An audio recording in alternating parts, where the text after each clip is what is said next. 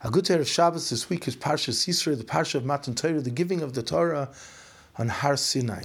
And since Hashem would be descending on Mount Sinai, and temporarily it would be an abode for the divine, a holy place, it was forbidden for the people to ascend the mountain or even to touch the mountain. As the Pasuk says, Hishomer lechem, beware, be careful, alois bahar of ascending the mountain, or even touching its edges because whoever touches the mountain, it's a capital offense. So the Kotzker Rebbe Zavartni says there's a powerful lesson in Avodas Hashem, and he reads the pasuk as follows: Hishamru lechem, beware, be careful.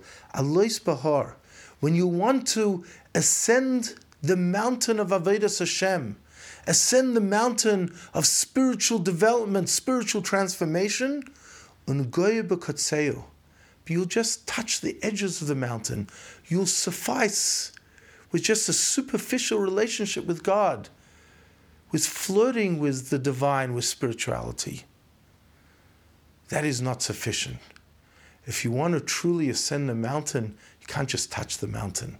It can't be superficial, but rather it needs to be durch and durch, with tremendous effort, commitment to literally climb the mountain with all your effort, with your entire pnimius.